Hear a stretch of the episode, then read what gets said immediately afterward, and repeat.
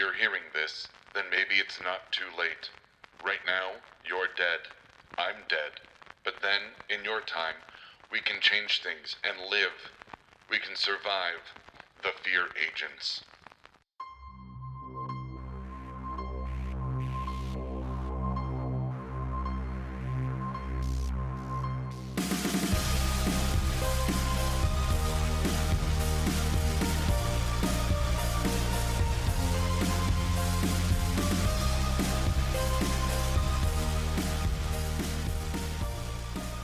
Son Sarah Cross from Jackson Reach, now one of the most powerful men in America.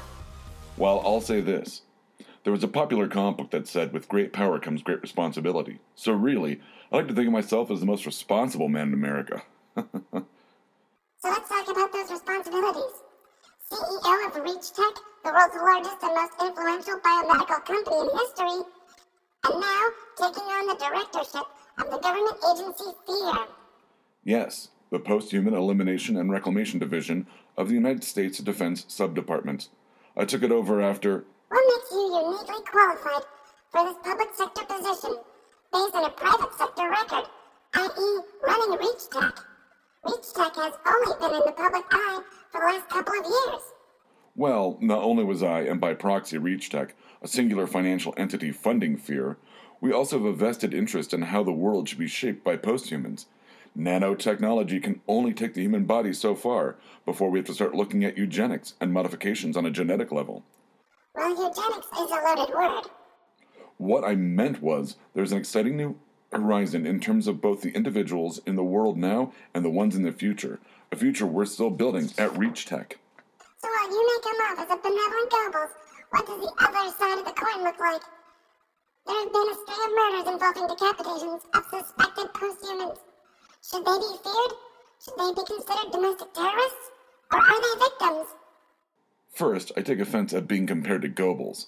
Eggs have to be broken for omelets, but that doesn't make me a monster. Most posthumans are ordinary people who suddenly find themselves with extraordinary abilities and then in extraordinary circumstances. I'm helping them apply their incredible potential to help everyone around the world. So you admit these people, these beings exist? Well, I'd have to now, based on your line of questioning. Okay, so what about a resistance against fear? A group of posthumans working against fear. This resistance is working against what ReachTech and Fear is. We're looking to a cooperative movement to bring about a cohabitational utopia. This resistance thinks we're here to imprison them and suspend civil liberties, but that couldn't be farther from the truth. You would hold all the patents on these posthuman genetics. That's true, isn't it? The legalities of posthumans and their, let's call it proprietary biomedical contributions to reach tech and the world at large cannot be measured or truly quantified. Either legally or illegally? Certainly financially. Let's face it, nothing like this has ever happened before. Would we have judged the Cro Magnon man if he could have found a Homo sapien and studied and scrutinized them to see how he could become the next stage of evolution if he could? Cro-Magnon man didn't have the technology to do that. But now we do. Imagine a world full of people that can defy aging, defy death, defy injury, and hell, defy gravity. These posthumans can do all of that and more. As the director of Fear, I can examine these individuals after Fear finds them. I can change the future and save mankind not only from itself, but from the natural forces that will eventually cause it to tear itself apart catastrophically.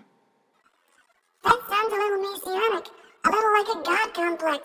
Not only do you think there's a conflict on the horizon with these posthumans, but that you are the only person to lead the charge in some kind of victory? You mentioned a cohabitational utopia. That's what I hope instead of the alternative. The alternative being? After the incidents of Fillmore, Utah, and what's being called the Battle of Iowa, I don't want to put people in camps and experiment on them. We're not Nazis. We just want to know how to make humankind ready for what's next, now and later. That sounds like eugenics, with an altruistic spin. Making people better despite their best interests always will. If you like what you're hearing, follow us on Fear Agents on Facebook at Fear Agents on Instagram, and through our website at bacnpodcast.com. Resist the fear.